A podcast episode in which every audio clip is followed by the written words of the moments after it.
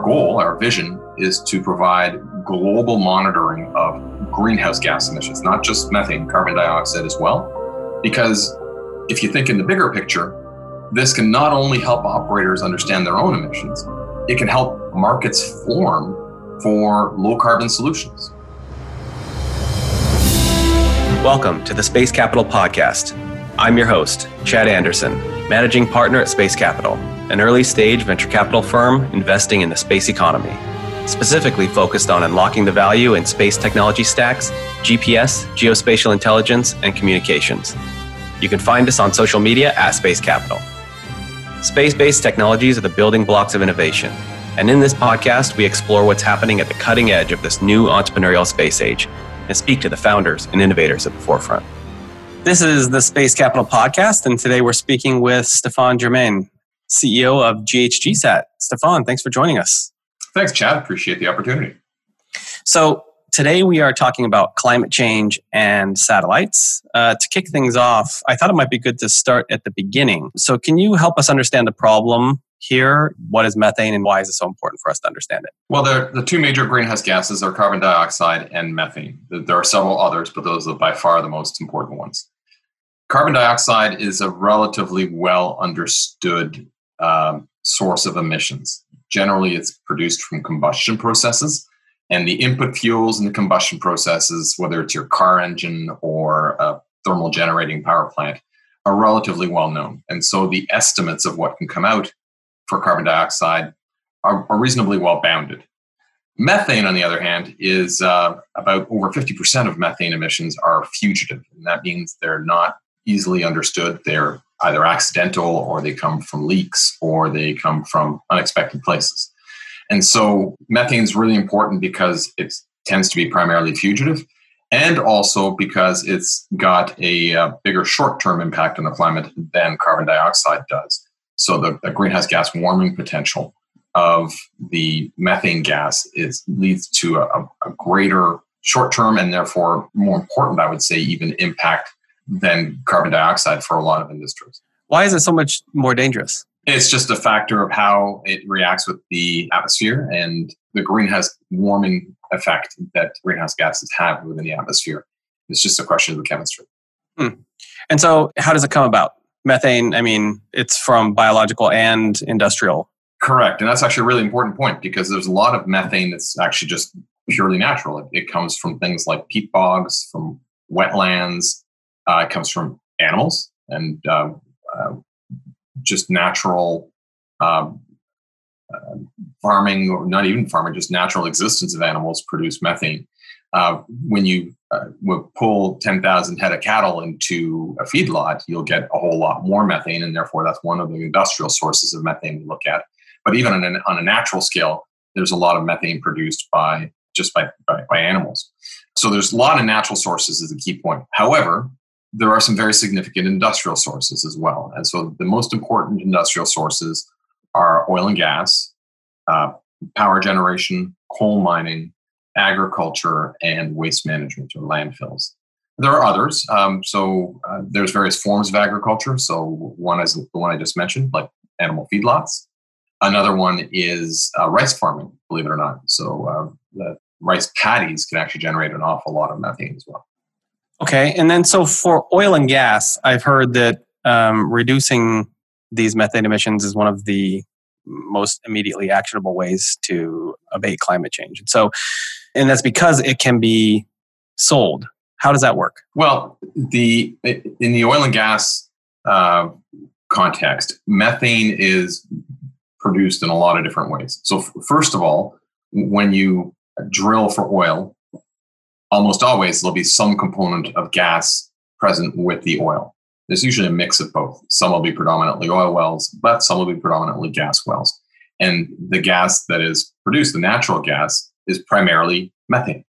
So the it starts with the uh, drilling for oil, and then more recently drilling for gas, and then everything in the value chain from that well through to an LNG terminal, to your house to your stove to even some cars now all of that is uh, that whole chain has potentials for leaks all along the way these types of facilities, oil and gas facilities, do they all contribute to methane in the atmosphere, or is it a few, or like how is it distributed globally? So there's, uh, let's take, there's several different kinds. Like I said, there's several different industrial sources of methane, but let's focus on oil and gas. And even within oil and gas, there's several different types of sources. So you can have, you know, a, a leak at an, an LNG terminal. You might have a compressor station that has a number of compressors that each naturally leak.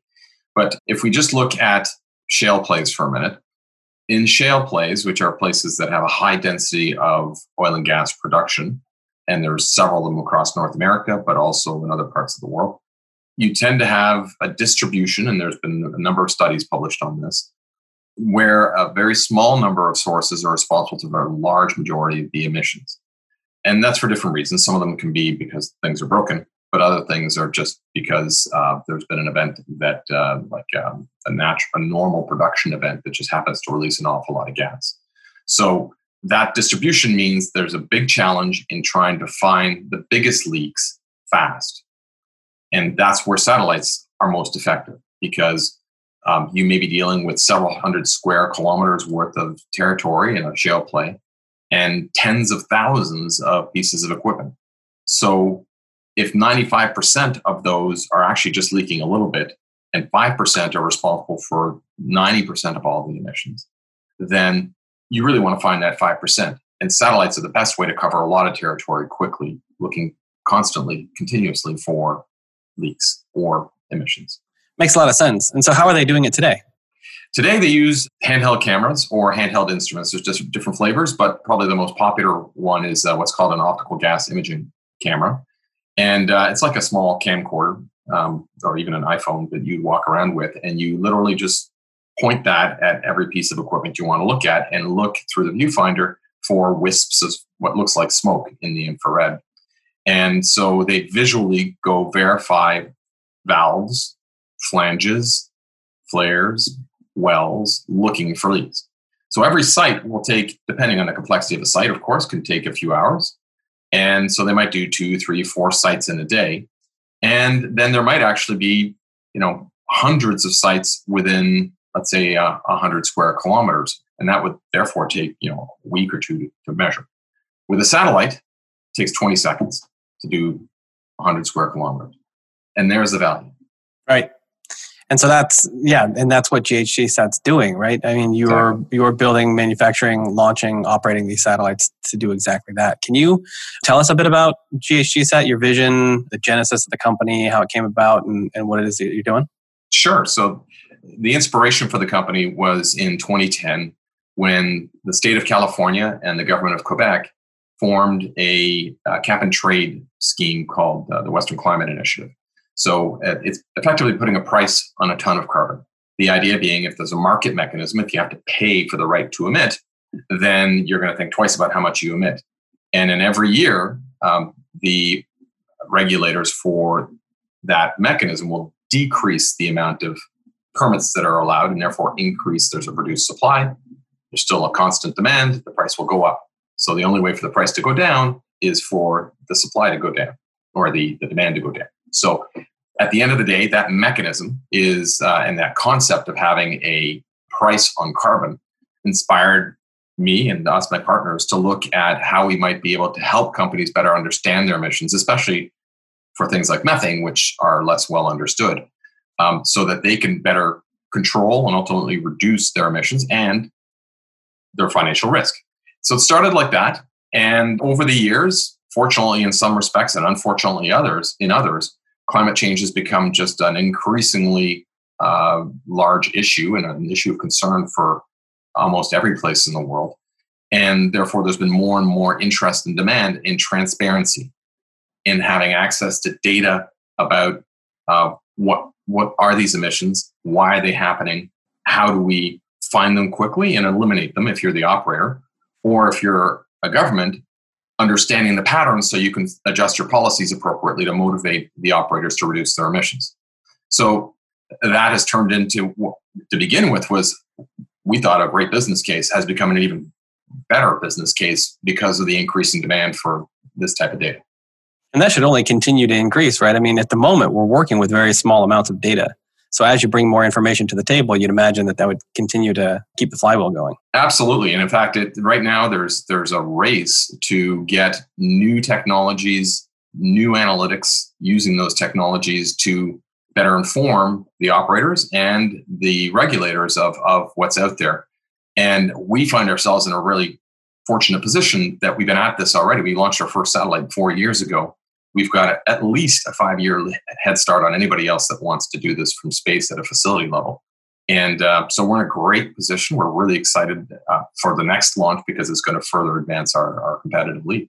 That's great. And so you are positioning GHGSat to be the leader in this. In what exactly? Just information about methane generally? Or is there a specific niche that you focus on? Like, what's your secret sauce? Well, so the, our our major differentiator is that we are able to measure individual facilities. We're able to measure facility level emissions, and we can do that anywhere in the world. So we're the only people in the world who can do that today from a satellite. And so our goal, our vision, is to provide global monitoring of greenhouse gas emissions, not just methane, carbon dioxide as well. Because if you think in the bigger picture, this can not only help operators understand their own emissions, it can help markets form for low carbon solutions.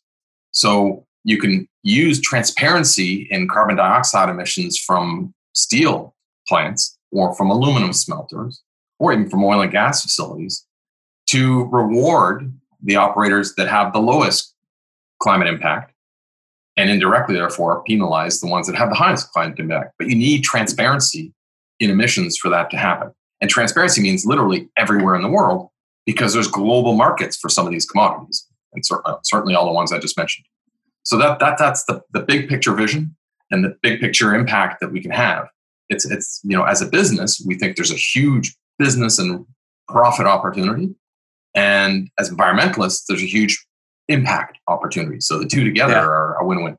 Awesome. And there's a very real example of of GHGSat identifying and finding and just taking it through the entire the, the entire process from identification to dealing with it. And it's really interesting because I was picking up on what you were just saying, where it is a global market. And whereas some entities, organizations, geographies are more interested and have uh, more progressive policies where it comes to climate change, others might not. But then if they want to sell to those countries that do, then they do need to pay attention, right? And so Correct. there's a lot of really interesting dynamics going on here. The Turkmenistan example is is a really great one. I think it's just a really great representative example of like the whole process. And so can you tell us a little bit about I mean, people have probably very possibly read about it already in like The Economist or Scientific America or something, but it'd be great to hear from you, you know, um, sure. how it all came about. It's, it's a pretty good story. so it started with extra capacity on board. When we have extra capacity, we use it to go look at places that might be of either marketing interest or scientific interest. So it just so happens there's these natural sources called mud volcanoes that are in and around the Caspian Sea. And so some scientists asked us, can you go look at this particular one in Turkmenistan? So we did. And frankly, it was a bit of a yawner. We didn't see much. It was quiet. Uh, and what caught our attention was just off the edge of our field of view was a massive source. And we were really taken aback, wondering what it was. So we went and took a closer look and realized it was actually a, a very large source of methane coming from an oil and gas facility. So um, we um, went back in our archives, confirmed that this was real. Uh, we kept monitoring, confirmed it was real, and then we contacted the European Space Agency and um, asked them because they also have a satellite that monitors methane, but on a much larger scale. Um, I, we asked them, "Hey, can you see this too?" Because they might not be able to pinpoint where it is like we can, but you'd still be able to see the regional change in emissions. And sure enough, they could. And that in itself, by the way, is a great story because it was the beginning of a fantastic collaboration with the European Space Agency and with the TROPOMI satellite. But um, with that confirmation, we now uh, decided that uh, we had enough information because we wanted to be credible about this to then approach the authorities, uh, the operators of that facility, and say, "Hey, look, here's what we see." And we did that privately, right? So our approach is we'll work with operators to help them understand what we see and then uh, monitor to help them track what their actions result in. So with this particular operator, that, that's not easy to contact them. So uh, we tried directly, didn't get very far, and eventually, to make a long story short, we had to work through three different ambassadors, including you know Canadian, U.S., and European ambassadors, to um, eventually get the message through. And sure enough, it got shut down. So that one emission, which as it turns out was what's called an, an unlit flare, uh, led to uh, elimination of, of, about a million cars per year worth of emissions. Just just that one leak. No small and, leak. Right? No, that is, was a big one. It was a big one. But you know what? I can tell you right now, there's several others like that. So everyone is a challenge, and it, it's, it's in a global context. You're dealing with different jurisdictions, different right. operators, different governments, and some are more progressive, as you were saying, right? And others are a little less transparent and take a bit more work to get to. But always, our approach is respectful, is cooperative, and is trying to you know make them realize that transparency is here. You know, you're you're going to have to face this at some point. So let us help you address what we're seeing. Yeah, it is a really interesting story. And for me, the two things that really pop out are uh, one, uh, the importance of satellites and using satellites for this, um, because this wouldn't have happened if you were walking around doing it with your no. with a with a handheld camera. It just wouldn't have happened. Never would have been spotted. And then also seeing this information, it brings to mind that there's that these things happen and we didn't know that they were happening. That's right. And you know, you just mentioned there's a few others. We can bring it closer to home too, by the way. So I mean, some of these are far away places, but uh, you know, even in our own backyard, very simple things like a windstorm can come through and blow out a whole bunch of flares. Now they're supposed to be designed to restart in most cases, but when they don't restart, they'll just keep venting if, depending on the control systems they have. And several of them will just keep venting until they either eventually relight or the operator spots that they should be relit, or until we come along and say, um, or somebody else and says, "Whoa, you got a big leak there." So yeah. it, sometimes it's it's just it's by no ill will. There's really large sources in our own backyard, so it's not just in faraway places. Yeah, interesting. Okay, and so with regards to other platforms, you've mentioned that ESA has European Space Agency has their own satellites that are detecting similar gases, and the Environmental Defense Fund is doing this, and there's other organizations as well. So, how do you how do you view your place um, with regards to these other uh, capabilities? And you know, you mentioned that it was complementary. You know, how does that how does that all work, and how do you think about that? So our, our system is designed to see individual facilities, and that, like any system, there's there's always trade-offs. You got to make choices. There's nothing that will do everything. So our system is designed to see individual wells, individual compressor stations, individual facilities. The, the trade-off for that is our field of view is pretty small. We'll take uh, about 100 square kilometer, 150 square kilometer picture, and then look at everything within that. But we can't see the whole world all the time. TROPOMI, on the other hand, this European Space Agency satellite, is designed for the other bookend, which is they want to hoover up data on the entire planet every day. And they want to use that to inform climate change model. The trade-off for them is that their pixel is about seven kilometers by seven kilometers. So you, you can't see what's going on within that pixel.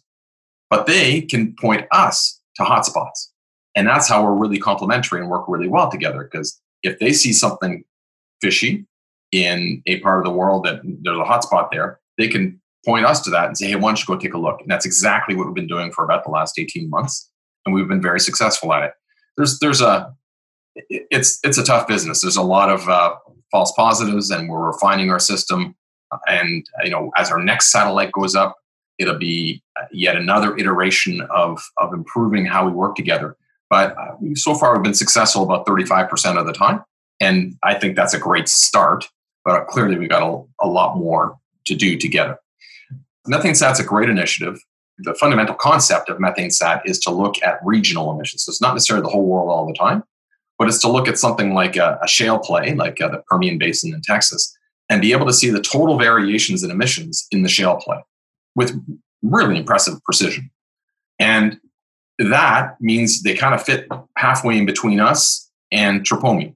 They've got each of their pixels is designed to be about uh, aggregated a kilometer by a kilometer, which then allows them to cover a much larger area than we can, not the whole world every day. So again, in between the two. Um, and they can see some sources if they're big enough. Um, and so they can also do some attribution, but they would still work with us to when they see a hotspot to point us towards those hotspots so we can go find out exactly who it is if they can't figure it out. Yeah. Which I think will be you know a, a significant proportion of the hotspots they find. So that's how you know between those three systems they complement each other. Yeah. TROPOMI and GHGSat have proven now that we can do this, and we're about to prove it again on our next satellite. Uh, MethaneSat still have to prove it, but I mean they've got a fantastic team behind us behind them. They they are launching. I think it's in 2023 now. Um, but uh, you know, when we see all three working together, it'll be amazing. And then the, the European Space Agency uh, just got funding approved for a system called CO2M, and uh, it's a multi-billion-dollar system for um, sort of next generation satellites for monitoring carbon dioxide and methane, and it will have a two-kilometer resolution. So that again will fit in the range in, in the spectrum of uh, no pun intended, but in, in the range of, uh, of uh, spatial resolutions that are available, and it will also be complementary to us. So we're very much looking forward to working with them to address both carbon dioxide and methane. It's really helpful to hear how it all fits together. So let's talk about the satellites. You've already launched one in 2016, you mentioned, yeah. and you've been getting some really interesting data from that. We've talked about that a little bit. But the big news is that you have a satellite on the block and it's about to get launched into orbit. Yeah, that's very exciting. It's always exciting to launch a satellite. So it's launching on June 18th on an Arianespace Vega rocket from Kourou in French Guiana. It's going to be one of 52 satellites on that launch, so it's one of these uh, multi-satellite missions. This next satellite is going to have about 10 times the performance improvement versus our first satellite. So our demonstration satellite was just that. It was proving that we could actually measure facility level emissions. And to do it from a tiny satellite. I mean, both those, you know, you can imagine in 2010 when we said, yeah, we're going to be able to measure the hundred times higher spatial resolution at 1% of the cost of what national agencies do. There was a bit of skepticism. so yeah. the demonstration satellite was to prove that, yeah, we can actually do it. And so we obviously didn't get everything right. The mission was really successful, but we found some things that we clearly needed to improve. And we implemented those on our next satellite. We also, by the way, implemented them on an aircraft version. And so we're really excited to see the, based on the results of all the testing we've done and the aircraft results, we're really excited to see what's going to come out of this next satellite. And are you going to use the aircraft going forward? Is that a way for you to, when you identify something, to to to, to then fly in and then get some really great resolution?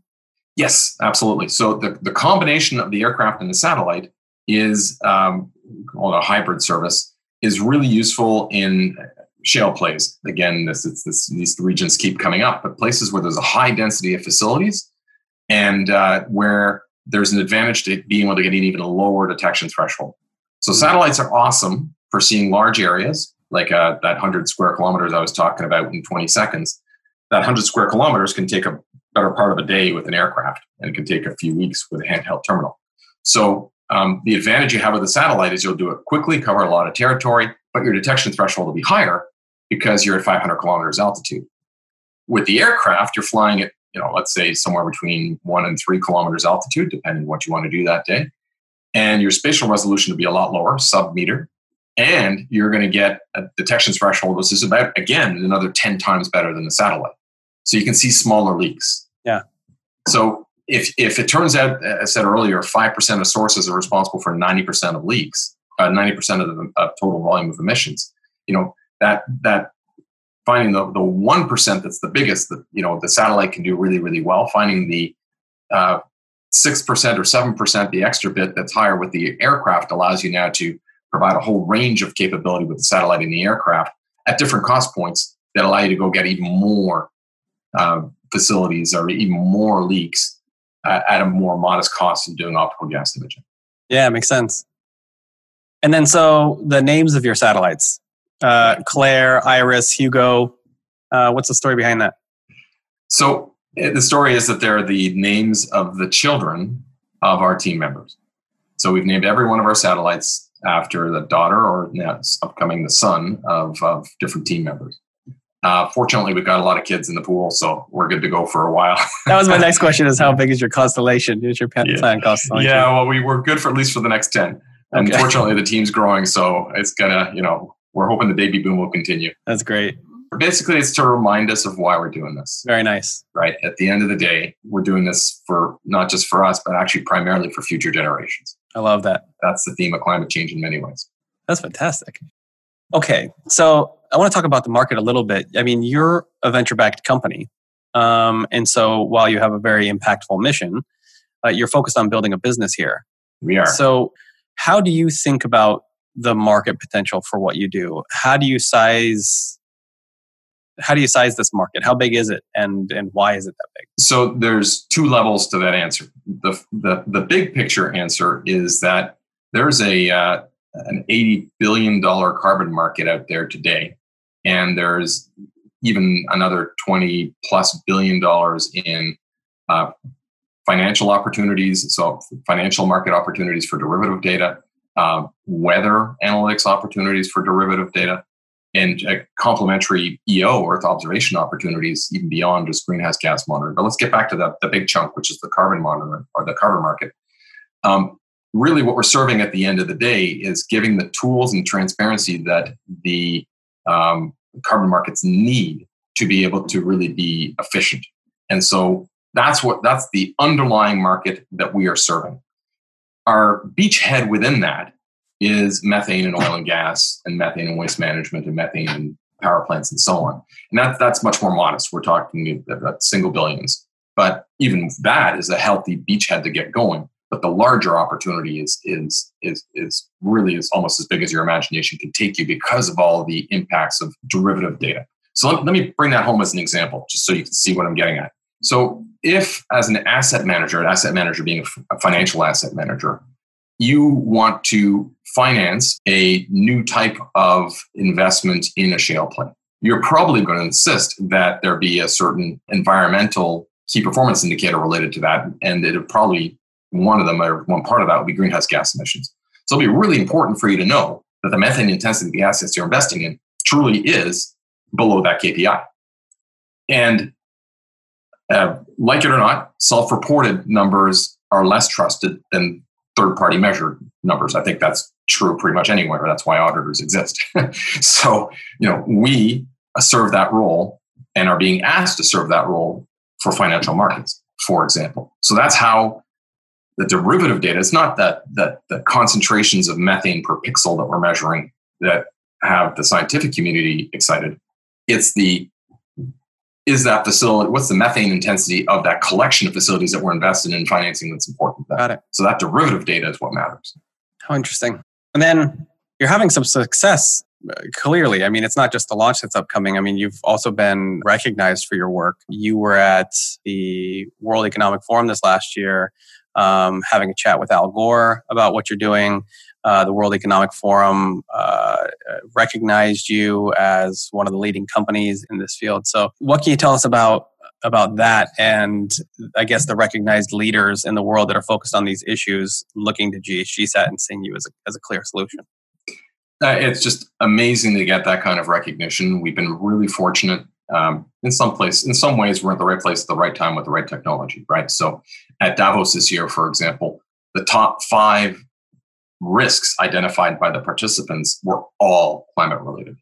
So when we showed up in a discussion and talked about what we can do in terms of transparency for all aluminum smelters in the world to measure every single one, no matter what part of the world you're in, you know, eyes got wide and people started realizing the implications of that as much from a, an operating point of view as a financing point of view and ultimately reducing total emissions. So we're fortunate. We really appreciate to get the recognition from the World Economic Forum and that allows us, it opens doors because we now have direct conversations with very influential people. And on top of that, it allows us to frankly dream big and, and think big. Because you go to a place like Davos and you're talking with people who truly think about how I can change megatons of emissions and switch entire energy supplies for entire sectors, and they can actually do it. Right. So it's it's fascinating to be in that kind of environment. And it's not just the one event. The that it follows on over a series of events over several years, and uh, we're really fortunate to be part of it. And the World Economic Forum is, you know, we're lucky it's just one of them. There's there's been several others that we've been recognized as well, and hopefully a few that'll be announced soon. yeah. a little delayed by COVID, but uh, you know we're we're pretty excited and we're in a good place.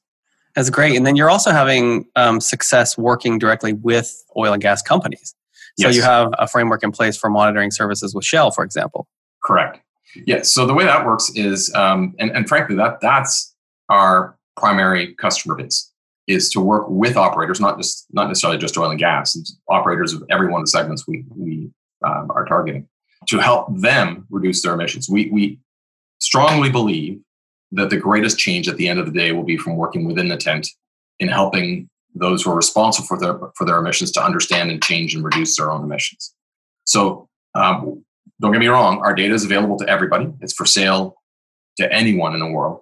But our primary focus is on getting to the operators and working in a collaborative way with the operators. That that to us is we think where we'll get first of all greatest revenue. We're business after all, and also the greatest impact. Yeah, makes sense. Okay, so what's coming up for you guys? I know you've got some product launches in the works. Um, can you tell us what can you tell us about that? Right. So the uh, the two different kinds. So the first of all, there's the next satellite, of course, is going to now provide the next generation of our data, which is going to be bringing down our detection threshold by about a factor of 10, which means we'll see that many more types of emissions all around the world. So that's going to be really exciting. And we actually have another satellite right behind that one that is going to be launched in December 2020. And um, those two combined are obviously going to triple our capacity. We started one, we're going to be at three. Um, and then beyond that, we're currently raising a Series B that will allow us to grow to a constellation of 10 satellites and have that by the end of 2022. So, very aggressive. And that is to provide both extra coverage and more revisits for key areas that where we know we can generate the most revenue. So that's all in generating data. But that's just half the story. The other half of the story is analytics. So here we work directly with customers ourselves because we think it's really important to understand the value chain and what, what, what the insights are that customers need so we can better tune our products for that. And we work with partners as well. So partners who have you know very specific insights or very unique data sets themselves, which together married with ours could provide that much more insights for our customers that they're you know they're going to be happy to pay a premium for. So um, those analytics start with something as simple as um, automatic detection and quantification of emissions. That, that believe me, that's non-trivial. That, that's there's a whole raft of science around that in itself. But over and above that, there's then taking those patterns of emissions and seeing how they change and progress over time and what what are the root causes of, of those emissions. So it might be, for example, that a significant portion of the emissions from oil and gas facilities are from known sources. You know the compressor stations are going to emit because they've got certain types of compressors that are designed to leak methane. But you really then want to find which ones are not supposed to emit.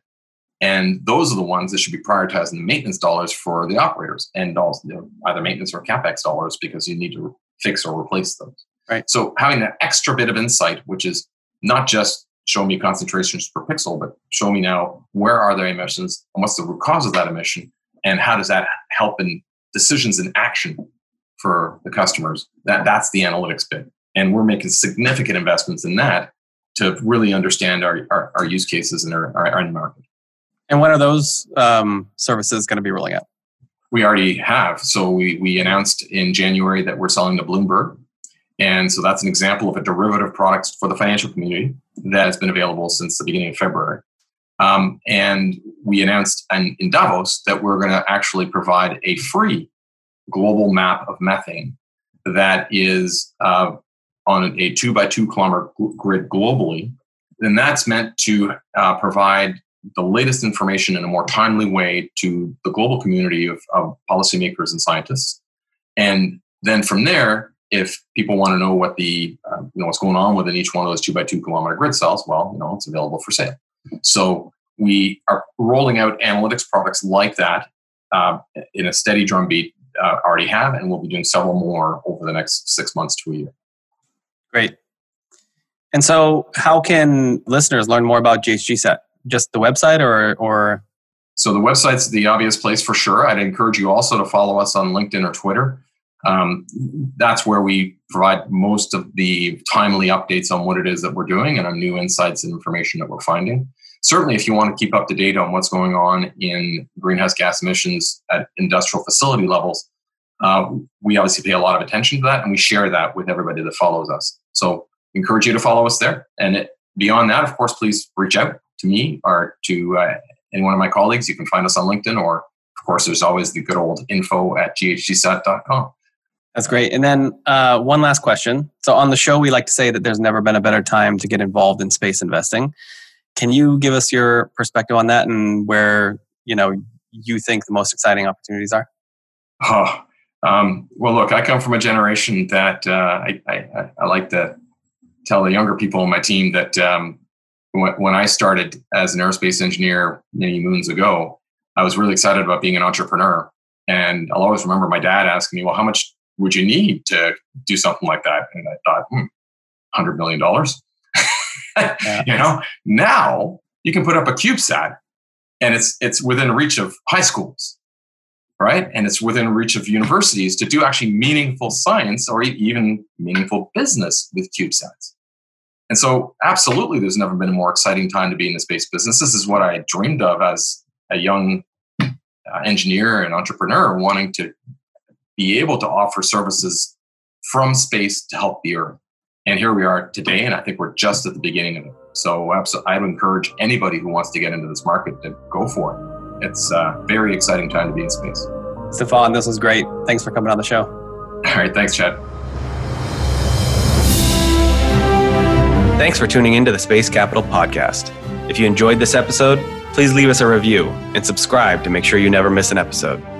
And if you're interested in learning more about investing in space startups, I invite you to visit our website, spacecapital.com, where you can learn more about how you can get involved in this world changing innovation economy.